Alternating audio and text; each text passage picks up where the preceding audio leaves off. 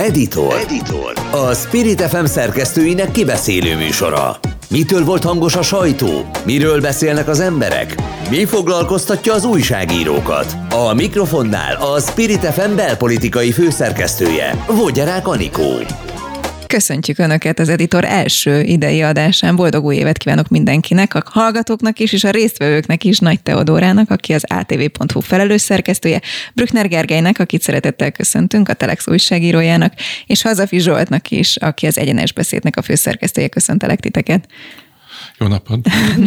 ne, nem tudom, hogy nektek mi volt a tapasztalatotok az elmúlt egy hétben. Én azt éreztem, hogy hát nem volt egy nagyon erős évkezdés, legalábbis politikailag, vagy mondjuk így közéletileg. Tehát a mai adást a Spirit fm az aktuálban nekem kellett szerkeszteni, és bevallom vért izzadtam, amire 11 témát összetudtam kalapálni. Ti hogy látjátok? Aktuál politikai vagy pártpolitikai szempontból én egyetértek veled, annyit mondanék így kiegészítésnek, hogy azért események történtek a héten, vagy hírek, amik, amik, amiket azért nehéz volt feldolgozni. Most gondolok itt a Szilágyi Liliánának a, az ügyére, ugye Igen. év végén ö, ö, állt ki a nyilvánosság elé, és azért, ö, és én azt láttam így a, a ünnepi hírügyeletben, hogy, hogy ez az ügy elsodorta az ellenzéki pártoknak a párt programját, vagy ismertetését is, szóval, hogy, hogy annyira ezzel foglalkozott a, a sajtó, meg az emberek, mert nagyon sok szempontból fel lehet kelteni az érdeklődést magával az ügyjel, nagyon sok aspektusa van, hogy e, ez, nekem ez volt a legerősebb esemény, ami itt év, év végén, év történt. Igen, csak ez sem hárt politika, és egyébként az egyik legijesztőbb jel az volt, amikor a Telexre ránéztem tegnap, és hosszú órákig a címlapon vezető cikkként egy egyébként nagyon megható és sokak által megosztott és nagyon jó cikk szerepelt, ami egy melegházaspárról és az örökbefogadásról szólt, és akkor éreztem, hogy na hát akkor azt hiszem, hogy a Telexnél is hasonló gondban vannak. Nem hiszem, szerintem meg akartuk adni a kellő súlyt ennek a hosszú munkával elkészült komoly cikknek, én is olvastam tegnap, nagyon Sikerült. érdekes volt. Nekem egy kicsit annyiban volt más a megélésem, hogy az év végéig szabadságon voltam, ha jól emlékszem, 23-ától, és rendszeresen az volt az élményem, hogy olyan történések voltak, hogy gyorsan szolgálatba helyeztem magam, tehát így a energetikai, a biztosítói és a bankszakmába, tehát amikor mondjuk Tibor István belép a, a bankszektorba és megvette a Granit Banknak a többségét, akkor hát bár szabadságon voltam, de gyorsan inkább azért írtam róla. Na jó, ezt megírom címszóval, igen. Hát a gazdasági élet az nem, az nem állt le, úgy tűnik, sőt, ott talán ez az első hét aktív volt. Igen, igen, nem feltétlenül a héthez kapcsolódó aktualitások miatt, de most visszaemlékezve a saját tevékenységem, nagyon sűrű időszak volt, lehet, hogy már olyan történeteket dolgoztam föl, ami nem teljesen aktuális volt, hanem mondjuk az év végéhez kötődött, de valóban azt tapasztaltam, hogy egy ilyen nagyobb munkám volt a diákhitelekkel kapcsolatos visszaélés, ilyen felnőttképzési hitelekkel kapcsolatos, sok emberrel beszéltem, tehát unatkozás feelingem nem volt. Zsolt, hogy látod? Hát szerintem az volt, hogy a Fidesz előző év végén eléggé izgult amiatt, hogy hogy fog állni az ellenzékkel vívott csatája, mert szerintem az előválasztás nagy lendületet adott az ellenzéknek, és akkor elkezdett nagyon keményen dolgozni a Fidesz, bejelentett nagyon sok úgynevezett pénzosztó akciót, és viszont az ellenzék meg valami oknál fogva leállt. Ugye vannak olyan ö, elemzések, amik szerint hát belső viták nehezítik az ellenzéknek a működését, és ö, a Fidesznek nem volt érdeke a pályára kimenni, hanem az volt az érdeke, hogy igazából az ellenzéknek a látszólagos bénultsága egymás közötti vitái vigyék el a ö, ö, fókuszt, mert nekik az jó, és én szerintem ők levonultak egy kicsit ö, direkt azért a pályáról, hogy a Márkizaj Péter és a ellenzéki politikusok közötti látszólagos vagy valóságos viták kerüljenek előtérbe, és ezért tűnik kicsit úgy, mintha mint hogyha nem lenne annyira aktuális, azért mert a Fidesznek most nem érdeke szerintem nagyon új témákat bedobnia, mert gyakorlatilag azok a pénzosztások, amikről előbb beszéltem, a nyugdíja kapcsolatos, akkor amik lesznek februárban, a, visszakapják a családok, a gyermeket nevelő családok az esziájuk egészét, ha időben leadták a kérelmüket, akkor februárban, ha kicsit későn, akkor majd májusban az adóbevallásnál. Ezért szerintem ők ilyen értelemben levonultak, és az ellenzék meg magára maradt, és az ellenzéken belül meg egy része meg nem akarta szerintem dagasztani azt a belső vitákról szóló hír folyamot, amelyek azért az elmúlt két-három hetet jellemezték. Nem tudom, hogy ti is így látjátok-e? Én részben egyetértek ezzel, meg az, csak az, az merült fel bennem, hogy akkor az ellenzék még mindig abban a szerepben van, hogy a Fideszre reagál ezek alapján ő nem tud kezdeményezni, mert akkor most, hogyha a Fidesz levonul a pályáról, pont egy, lett volna nekik nagyobb tér arra, hogy akkor most ők irányítsák a közbetidet, vagy esetleg tematizálják. Ugye az évvégi program bemutatás az ilyesmire is szolgálhatott volna, hogy akkor ugye erről beszél mindenki, és akkor erre, erre reagálnak, és ezzel, ezzel foglalkoznak.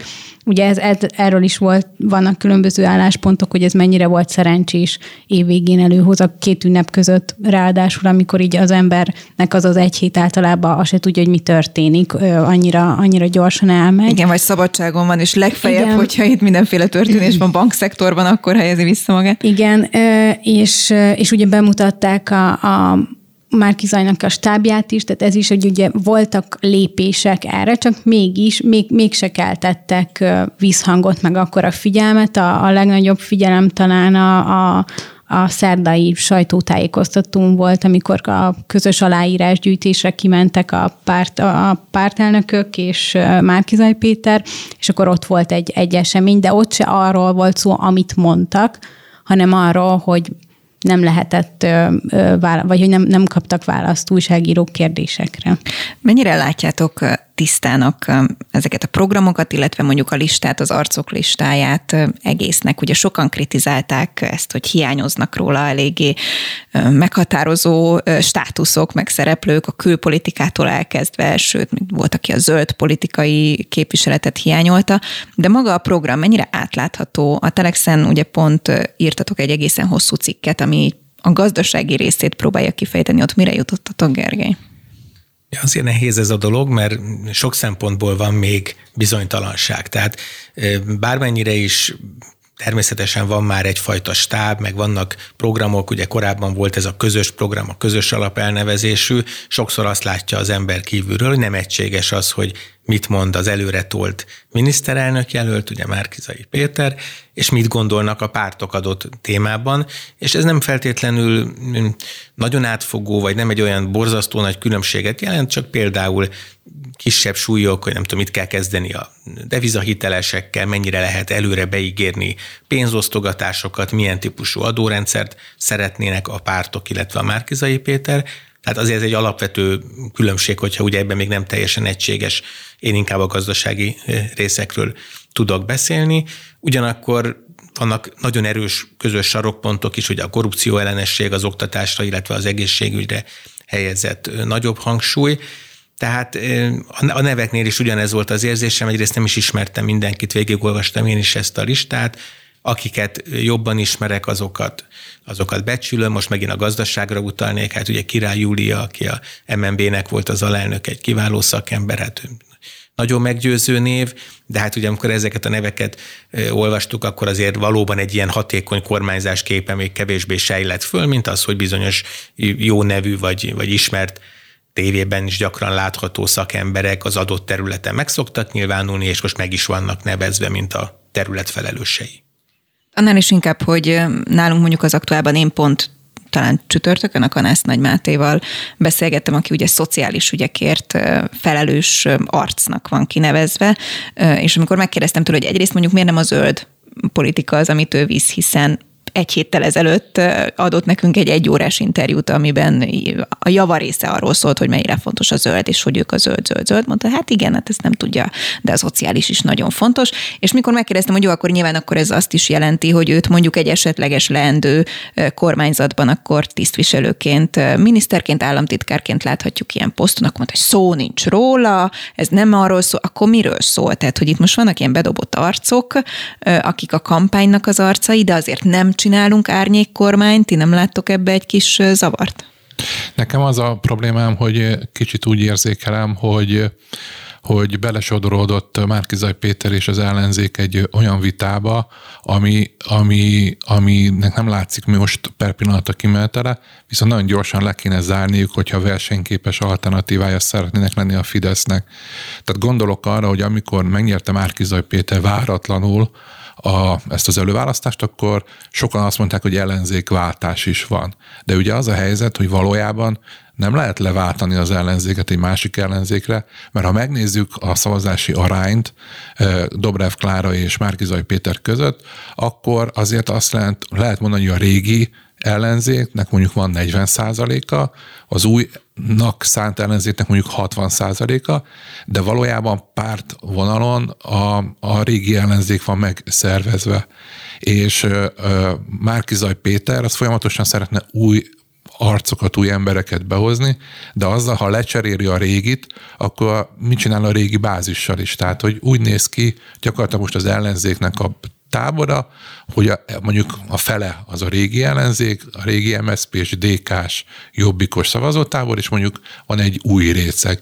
Ezt nem lehet szembeállítani egymással, mert az egyik a másik nélkül nem tud nyerni. És az a probléma most ezzel a konstrukcióval, hogy azok, amik voltak a választás, a két ünnep között ilyen programbemutatások, azok gyakorlatilag semmi újdonságot nem jelentettek, hanem ez az előbb említett közös alapprogram lett elmondva, általában olyan személyek által, akik nem annyira ismertek. De ez is úgy működik, mint a fociban, meg mint a zenébe, meg nagyon sok minden máshol, hogy, hogy igazából minél ismertebb valaki, annál nagyobb súlyt ad egy ilyen programnak. Tehát olyan emberek álltak ki bemutatni ezeket a programokat, akik a politikus, politikai mezőnybe második vagy harmadik vonalat képviselnek. Nem láttuk Jakab Pétert, nem láttuk Dobrev Klárát, nem láttuk Gyurcsány Ferencet, eh, akik, akik nagy súlyt adnak ennek. Tehát, hogy nekem ez a problémám, hogy azt látom az ellenzéken belül, a régi eh, ellenzéki vezetők azok kicsit háttérbe vonultak, a újakat nem nagyon látunk, és ezért a B vonal vonult be ebbe a dologba. Tehát visszatérve arra a gondolatra, amit legelőször mondtam, tehát a Fidesz az úgy zárta az évet, hogy megijedve a Márkizaj Péter jelen, jelenségtől, meg arra, hogy megugrotta ellenzéknek a népszerűsége, elképesztő mennyiségi pénzt osztott ki, ezt a nálam a Gergely sokkal jobban tudja, hogy azért nagyon-nagyon nagy mértékű osztogatás van. Másrészt szerintem a Novák Katalin jelölésével egy nagyon, nagyon újszerű fiatalos és, és valamilyen szinten elfogadható jelöltet adott a, azok számára is, akik nem Fidesz szavazók, tehát nem egy Kövér Lászlót jelöltek, hanem egy Novák Katalint, akivel megszólította például a nőket. És az ellenzék az azért csinálta ezeket a sajtótájékoztatókat, hogy legalább valami legyen, és inkább ezért volt ilyen gyenge. Nem tudom, hogy ti nem, nem így érzékeltétek el egy ilyen, csináljunk már mi is valamit. Tehát körülbelül ez volt a, ennek az üzenete, és ezért volt a két ünnep között szerintem nagyon vérszegény sajtótájékoztatók. Csak ez a csináljunk már mi is valamit típusú kommunikáció itt a, a választások előtt igazából három három hónap van most már ténylegesen, mint, mint stratégia, azért nem, nem meggyőző, meg nem mutatja azt a tényleges kormányváltó erőt, amit, amit magukba felfed, vagy a, amit akarnak sugározni magukról. Nekem önmagában az, hogy a B vonal van a ilyen szakkérdésekben, mondjuk azt mondom, hogy ezek szakpolitikai ügyek, és hogy szakértői ket akarnak képviselni, azzal nem lenne problémám, hogy nem mondjuk nem Gyurcsány Ferenc kap bizonyos témát, mondjuk a sportot, vagy, vagy, vagy hasonlót. Ezt, ezt én teljesen elfogadhatónak tartom, viszont tényleg fájóan hiányoznak például a zöld politika, de a külpolitika, EU politika, vagy akár olyan, hogy az energiapolitikának egy speciális része, tehát akár még széjjel is szabdalhatták volna ezeket a kérdéseket, tehát így ez egy ilyen nagyon általános, nagyon commerce kiállás, és, és hogy nem látom, a, tehát már a témaválasztásban is, vagy hogy milyen, te, milyen területekkel akarnak foglalkozni, abba is lehetett volna valami megújító szemléletmód.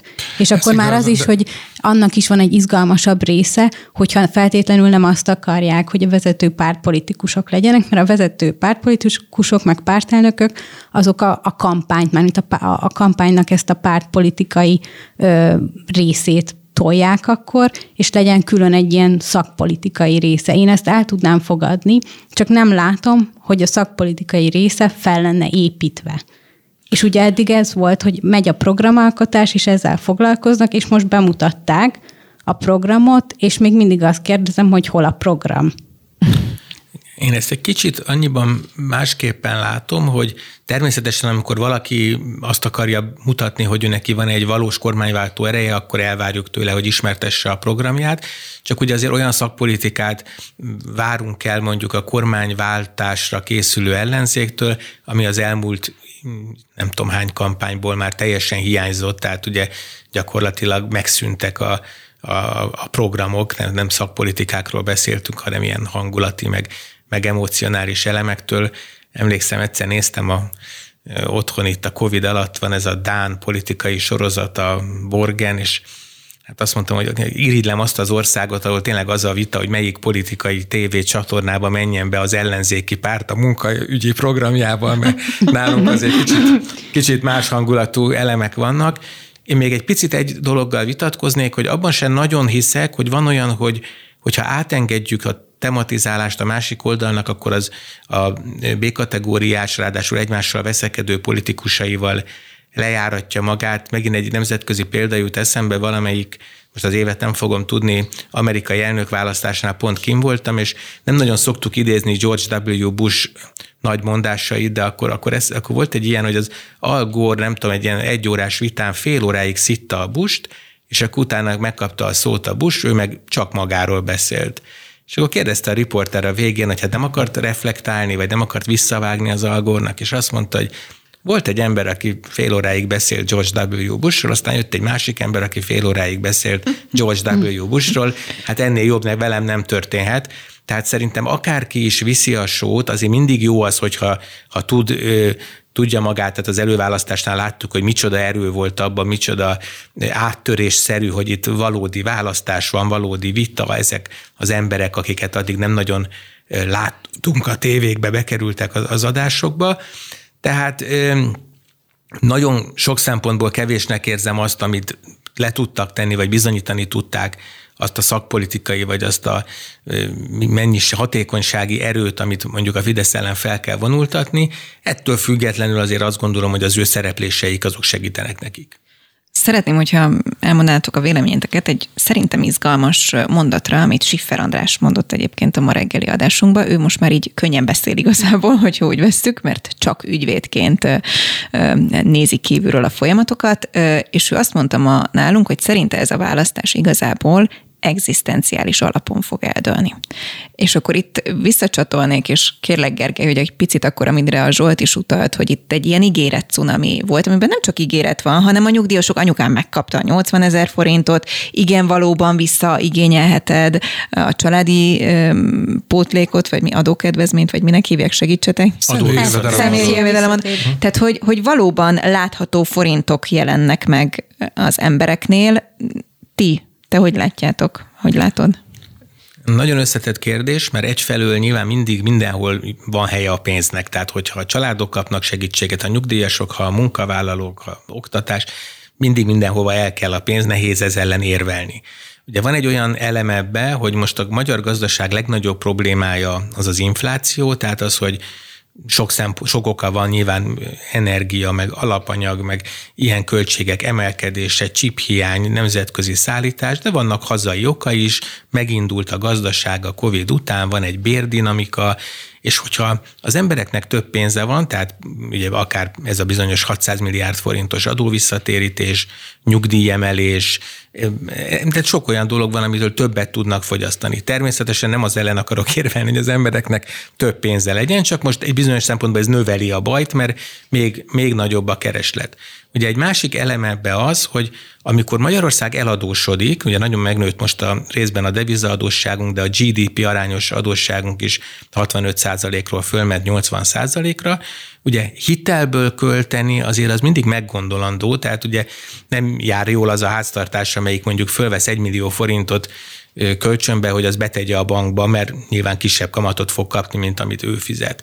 Tehát itt az is azért egy nehéz dolog, hogy egy elég erősen, nehezen lenne letagadható, hogy egy választási, egy szavazatgyűjtési logikával két-három hónappal a választások előtt mindenki aranyesőt él át, csak közben adósodunk el. Tehát azért ebben van egy ilyen logikai zavar is. De ezt szerintetek látják? Tehát az én anyukám az azt látja, hogy úgy 80 ezer forintból vásárolhatott karácsonyra. Hát az, infra... az őt nem, nem biztos, hogy érdekli, bármennyire mondhatom én neki, hogy de figyelj, anyu, fél év múlva überszívás lesz. Meg az inflációt mindenki látja, vagy érzi. Szerintem az, hogy drágább minden, azt egy, egy hétvégi bevásárolás nincs olyan ö, családember, aki ne érezni a saját bőrén, hogy 30-40 százalékkal, de van, ami 50 százalékkal is drágább lett, és ez szerintem, meg az, hogy mindenkit érint, tehát ez a legalap, hogy, hogy mennyibe kerül a banán, vagy mennyibe kerül az alma kenyér, azt lehet a legjobban megfogni, mert az, az ugyanúgy fáj a, a nyugdíjasnak, a, a, család, a családos embernek, de az egyedülállóknak mindenkinek fáj az, hogyha drágábbak kerülnek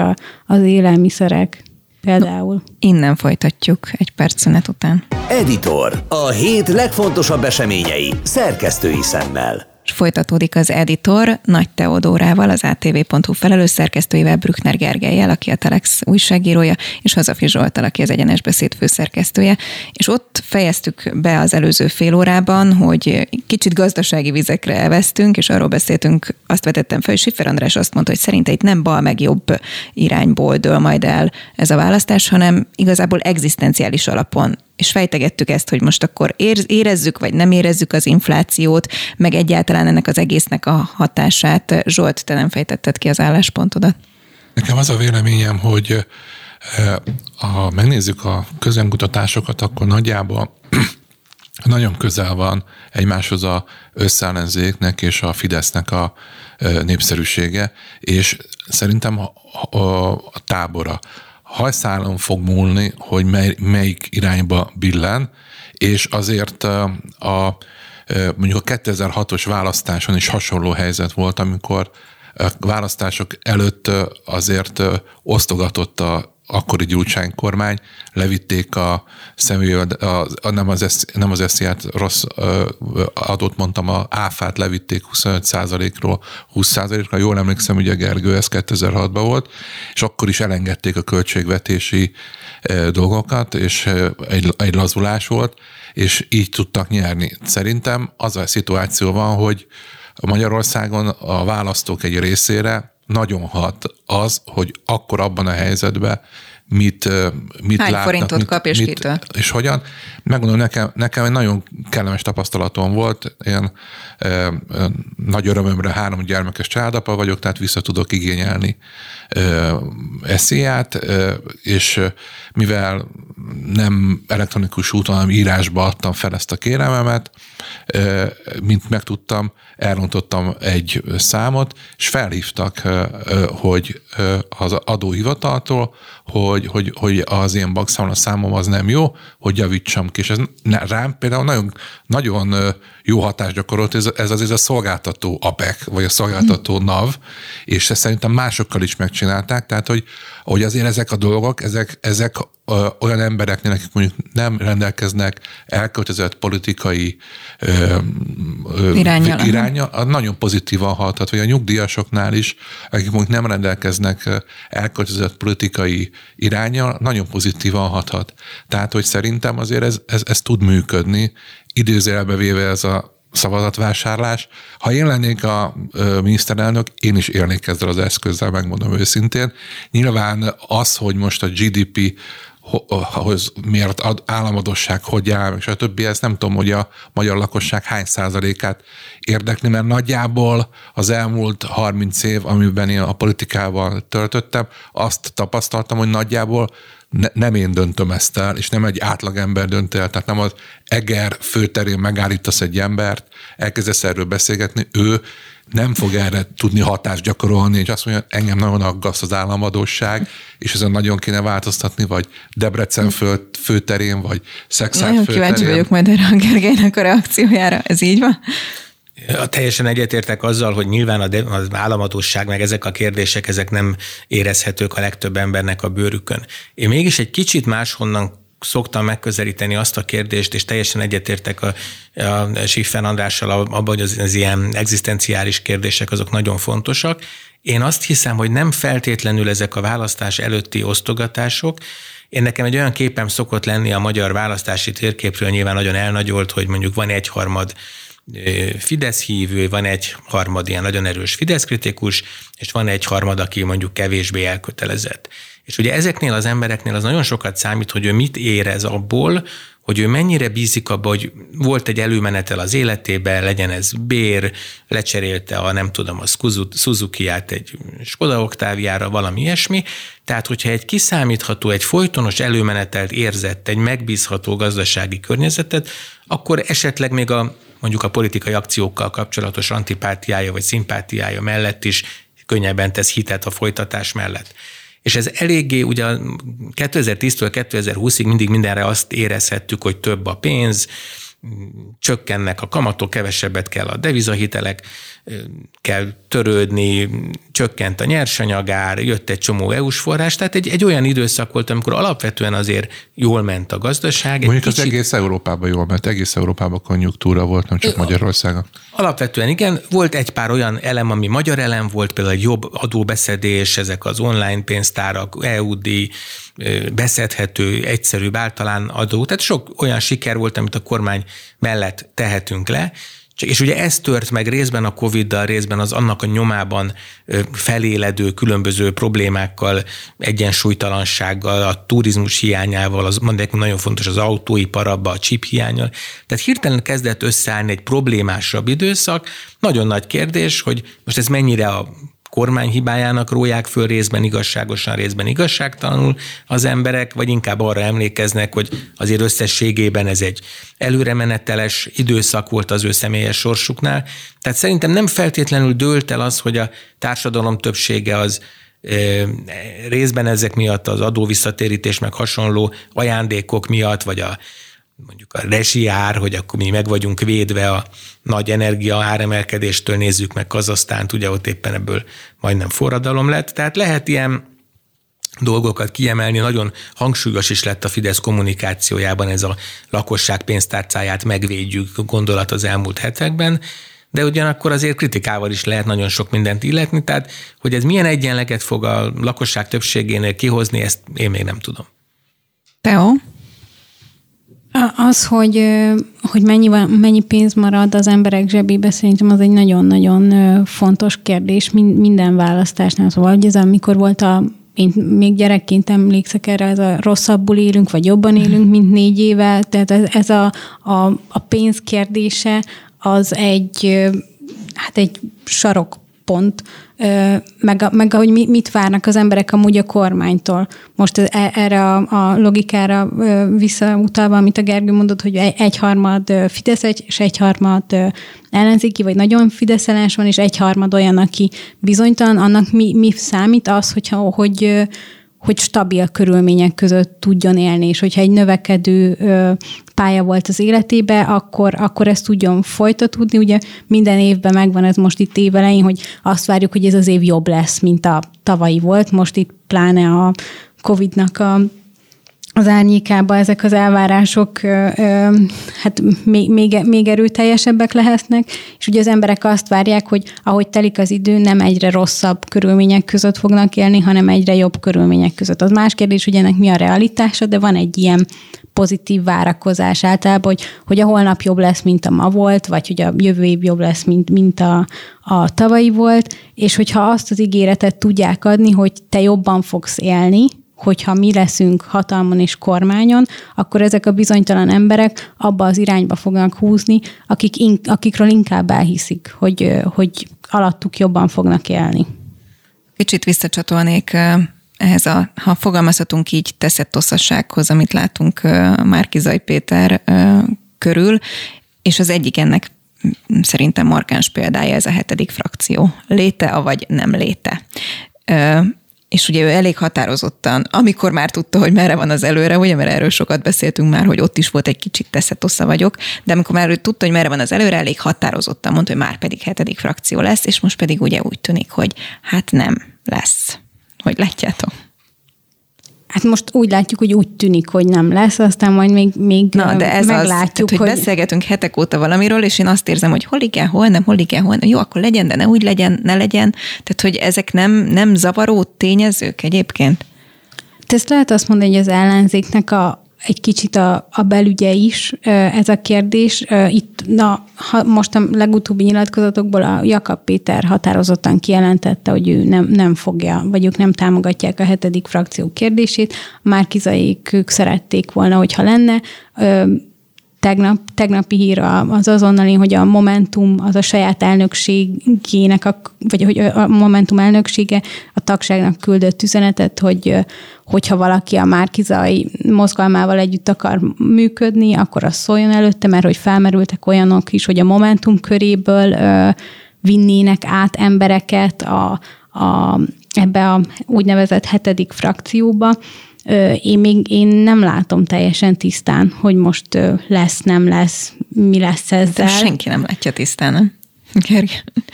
Igen, tehát úgy tűnik kívülről nézve, hogy a DK és a Jobbik nagyon határozottan ellenzi ezt, és mindenképpen van egy, egy vita vagy egy zavar e közül a dolog körül. Most az, hogy mi a nagyobb probléma, hogy a Márkizai Péter egy olyan ötlettel áll elő, ami a korábbi hatpárti megállapodásban nem volt benne, és emiatt felborít egy mondjuk egy, egy megállapodást, vagy az jelez egy nagyobb hibát, hogy van egy első számú ember, egy miniszterelnök jelölt, aki, hogyha valamitben mondjuk határozott véleménye van, de azt nem támogatja a mögötte álló hatpárti koalíció két legerősebb pártja, akkor arra esélye sincsen, és ilyen szempontból ugye igaza van Orbán Viktornak, aki az év végén azt mondta, hogy azért egy ilyen konglomerátumban mindig a legerősebb pártszava a leginkább meghatározó.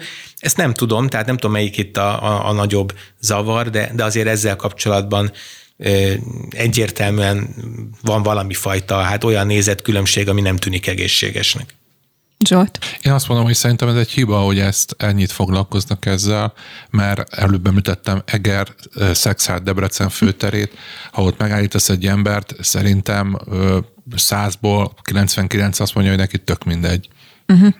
Tehát ugye ez egy felesleges frontnyitás idő, ugye mindenki biztosabb, hogy április harmadikán lesz a országgyűlési választás, ahol vannak még más napok is, de majdnem mindenki biztosabb. Én mernék ebbe fogadni magammal csak, hogy április harmadikán. Jut eszembe, lenne. pedig én egyszer már nyertem egy aperolt, amit azóta nem Én, én április 10-re fogadok ne, nem merek fogadni, és bele sétáltam a bele. csapdába. Elnézést kérek magamtól, mert ugye a emlékeztettem. Meg tőlem, hogy még nem kaptam. Igen, igen, igen. Tehát, hogy, hogy igazából ebben felesleges, tehát nincs szerintem az ellenzéknek arra ideje, hogy ezen vacakoljon. No, a hétnek a másik híre, vagy politikailag, ami hát eseménynek lehet nevezni, nem tudom, hogy ugye Gattyán Györgynek megvan a pártja, és úgy tűnik, hogy majd előállnak a programmal is országjáró körútra indult. Már beszéltünk róla egyébként korábban, de hogy most úgy tűnik, hogy egyre komolyabban veszi magát, vagy veszi ezt az egészet. Mi a véleményetek erről? De, igen, hogy úgy tűnik, hogy, hogy egyre, egyre, egyre komolyabban veszi magát, és akkor ebből, ebből ki is hallatszódik a, a szkepticizmusom ugye itt most a maga a program, meg az, hogy, a, hogy ugye be, bejegyzésre került a meg, megoldás mozgalom név, néven a párt, ugye meglettek nevezve a vezető ügyvívői, akik szorosan kapcsolódnak a Gattyán Györgynek a cégéhez. Igazából maga, maga a párt is a, a cégnek a helyszínén cég, mi a, mi a hivatalos Székhely. neve? Székhely, igen, ott, ott lett bejegyezve. Szóval itt, itt azt lát, vagy én azt látom ebben, hogy, hogy nagyon szorosan összefügg az ő cégbirodalma, meg a pártnak is a mozgástere, hogy olyan De sok nem is új... titkolja, nem? nem? Tehát, nem, hogy- nem titkolja, meg hogy ezt mondja, hogy ez az ő előnye, vagy ez, hogy ezt akarja használni. Ugye most az, hogy, hogy ez mennyire, mennyire komoly, még, még én is itt az elején nem akarok állást foglalni, majd, majd nézzük meg, hogy, hogy tényleg mennyire lesz ez a kampányidőszak komolyan véve. Most azt látszik, hogy ő, ő beleállt. Ugye még amikor az eleinte bejelentette, akkor nem azt mondta, hogy ő minden áron pártal akar elindulni, hanem hogy van egy programja, uh-huh. ez a digitalizációs program, és azt szeretné, hogyha ezt valaki felkarolná a pártok közül, és azt is mondta, hogy neki mindegy, hogy az ellenzék vagy a kormánypárt, de hogy valaki ezt vigye és, és nem kapott, vagy nem, nem kapott támogató szavakat semmelyik oldalról, és akkor ebből ő arra következtetett, hogy akkor ezt neki kell megcsinálni. Ugye ez a, úgy mond ez a Gattyáni narratíva most jelenleg, hogy ő azért állt bele ebbe a kampányba, mert hát neki muszáj volt mert hogy, hogy ő nem ezt akarta, de hát ide, ide sotorták a magyar pártviszonyok. Én, én kíváncsi leszek, hogy tényleg hogy fogja meg, milyen intenzitással fogja tolni a kampányt. Most az látszik, vagy úgy tűnik, hogy, hogy beleáll, tehát ezzel az országjárással is. Még, még, még én kivárok. Gergely? Nekem nehéz komolyan venni a, a, a tartalmi részét. Tehát Ez a természetesen... digitalizáció az érvényes egyébként 2022-ben, amivel ő kampányol? Hát a digitalizáció az nyilván egy nagyon fontos dolog, a közigazgatás, az oktatás minden területen ez egy meghatározó dolog, a szolgáltatásoknál mindenhol.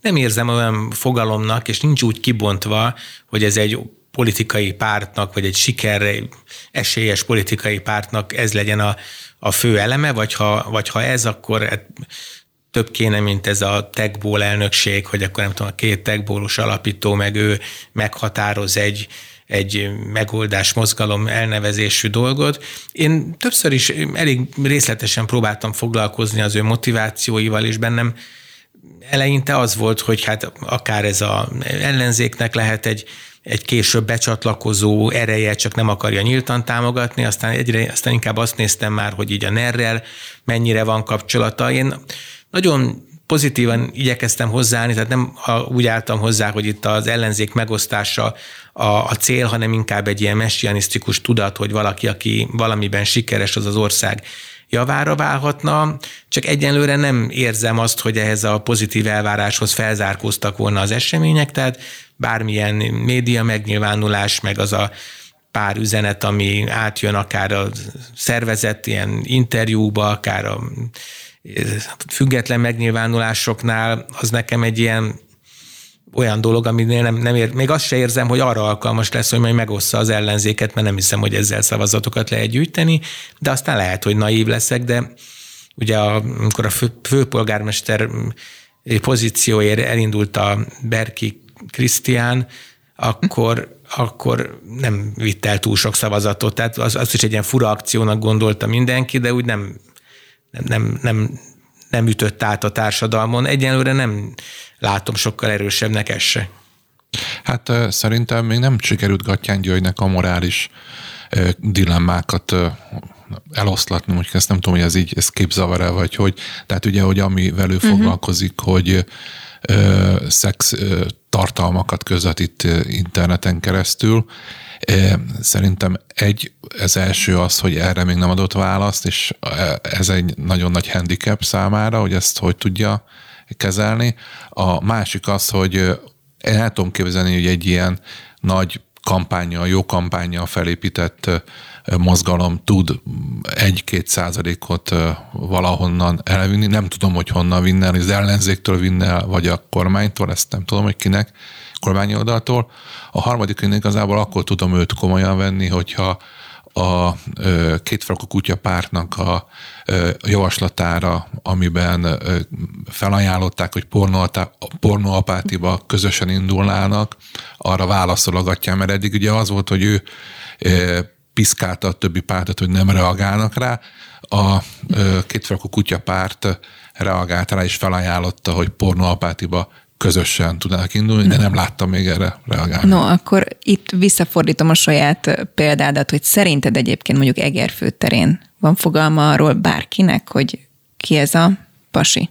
Tehát, hogyha itt a fővárosban mászkálunk, és nyilván ti is jöttök, mentek, akkor tele van a plakátjával a főváros, de hogyha mondjuk nem vagy jártas, akkor nem, nem tudod, hogy ki ez a srác, vagy ez most egy politikai plakát, vagy valamit reklámoz, tehát hogy szerintem nem derül ki róla semmi. Vidéken az embereknek Szerintem van... a fiatalok között igen, mert én azt érzékelem, azt látom, hogy teljesen más a 20-30 év 25 év alatti generáció, és a, a gatyának amúgy szerintem van egy húzata a fiatalok között, mert tényleg nagyon-nagyon sok pénzt csinált, és nagyon sok, nem tudom, 300 milliárdos vagyona van körülbelül, és azért az egy imponáló egy fiatal embernek, és nagyon sok fiatal számára az, amivel foglalkozik, ez a internetes pornóiparnak egy ilyen közvetítő szerepe, az nem kínos. Szerintem azok ismerik. És ráadásul úgy tudom, hogy elég jó kampányszakembert igazolt le Erdélyi Superman, László Sándor Géza, nem tudom mi a keresztneve, aki ugye több kampányt készített, és egy nagyon-nagyon jó reklámszakember. Csak ezekből meg akkor tényleg úgy tűnik, hogy komolyan veszi. Tehát, hogy egy körön belül magunknak is ellent mondunk, nem? De azért, azért nehéz ezt megítélni, mert, mert hogy tényleg ő neki a saját, lehet, hogy az, ez, hogy komolyan veszi meg a, azt, hogy ő nem viccből csinálja, azt nem tudom, hogy milyen célok vannak, vannak kitűzve, hogy itt a, a, a rádióban, a Harcosok klubjába adott interjút, és előtte volt lehetőség vele beszélgetni, személy, meg az egyenes beszédbe is volt így a, az ő személyes ambícióiról, és abból az rajzolódott ki, hogy ő, ő komolyan veszi ezt a programot, de hogy van egy ilyen kicsit egy ilyen én azt láttam, hogy elszakadás is a valóságtól, mert hogy azt gondolja, hogy ez a legkomolyabb probléma ma itt Magyarországon a digitalizációnak a kérdése, és az, hogy a nyugdíjasak tudjanak elvalettel fizetni majd a boltba, meg, meg, meg hasonló dolgok, és, és lehet, hogy ott, ahol ő van, azon, azon a szinten ez így igaz, vagy, vagy igaz lehet, de máshonnan nézve meg, meg nem hiszem, hogy a többségi társadalom tud ezekre jól rezonálni, vagy, vagy reagálni, vagy hogy tényleg annyira érinteni őt ezek a kérdések. Szóval lehet az, hogy, hogy ő ezt komolynak érzi, és komolyan is akarja végigtolni, de hogy a téma miatt, vagy a program miatt, amit az ászlajára tűzött, tűnhet komolytalannak. Ugye ez a komolyan veszi, nem veszi komolyan kérdésről, úgy látszik, hogy mindenről régi példák jutnak eszembe, a Malév. Nosztalgiáz a, a, a Malév csődje jut eszembe, ugye utána kritizálták a Malévot, hogy nem repültek el a repülők, de még egy nappal a csőd előtt értékesítették a jegyeket. És hát hogyan lehetett volna más? Hogy hát nyilván, hogyha egy régitárság azt mondja, hogy hát ha akar vegyen jegyet, de már nem biztos, hogy fogunk repülni, akkor mindenki azonnal pánikba esik. És tehát én azt gondolom, hogy ha politikába valaki el akar indulni, akkor az egyetlen minimális alapkövetelmény, hogy komolyan vegye, hogy a stáb olyan legyen, hogy teljes melszélességgel ott legyen. Én Picit ezt az egész pornóipart annyiban szeretném most pozitív ö, szemlélettel is megközelíteni, hogy sok mindent lehet mondani a Gattyán Györgyre, és lehet, hogyha itt tényleg kiderül, hogy valamilyen megosztó, demokráciát bántó politikai akcióba kezd, akkor a saját szobrát is ledönti, de mindenképpen annyit szeretnék hangsúlyozni, hogy az ő hatalmas gazdasági sikere, az privatizáció, állami segítség, hitelek nélkül egy rendkívül versenyző piacon, ugye mi lehet annál versenyző piac, mint ahol nincsenek nyelvi korlátok, az most más kérdés, hogy ki mennyire tartja morálisan elfogadhatónak a felnőtt ipart, de ugye ez tényleg egy globális versenybe gyakorlatilag a, talán a világ leg jövedelmezőbb ilyen oldalát építette föl, tehát gazdaságilag őt mindenképp egy nagyon komoly dolgot letett az asztalra. Nekem épp ezért fájna az, hogyha mondjuk a magyar belpolitikába úgy lépne be, hogy egy ennyire független, egy anyagilag ennyire sikeres a kormányzattól, meg mindenféle praktikától magát teljesen mentesíteni tudó ember nem nyílt szándékokkal érkezne be a politikába. Erről még se pró, se kontra, ugye senkinek nem lehet százszázalékos tudása, csak valahogyan egyenlőre azt a valódi tüzet, azt a valódi jobbító szándékot és azt az igazi politikai tartalmat én még nem látom nála. Zsolt, tiéd a végszó. Megnyúlt, megnyúlt az arcod. Én se látom nála, én csak azt, azt mondom, hogy, hogy erre ez, ezzel a iparra kapcsolatos morális aggályokat, ami lehet, hogy nem mindenkinél van, ezt nem tudta eloszlatni szerintem, és ezért ez egy árnyként rajta van a politikai tevékenységén, ha komolyan veszük, ha nem veszük komolyan. Ha már a, a végszó, akkor úgy tudom, hogy készültél valami kis színessel, azt bedobod így a végére. Hát ö, több kis színes, színessel is készültem. Egyre tehát, van idő a kedvencedet, mondjuk. Ö, a nagyon érdekes az, hogy láttam egy olyan hírt, ö, hogy egy férj megtréfálta a feleségét karácsonykor, vett neki két fülbevalót, az egyik fülbevalóban valódi gyémánt volt, a másikban eh, nem tudom, hogy hívják azt, ami gyémánt Cirkónium. Cirkónium volt, Jó, és azt mondta a feleségének, hogy, hogy bármelyiket választja, a másikat visszaviszi, és, és az, az lehet, az egy, egy, nem mondta el a lehet, hogy elmondta, hogy az egyik gyémánt, másik nem, és a felesége az, az, az a cirkóniumot választotta, tehát az olcsóbbat választotta, és visszavitte a, a gyémántot, és most ez nagyon megy a internetes világba. Azért nekem egy kicsit, kicsit aljas húzásnak tűnik, nem tudom, hogy... Jobban csillog. A, jobban csillog? Jobban csillog. Első ránézésre. Azért, Aha. azért meg, megtévesztő.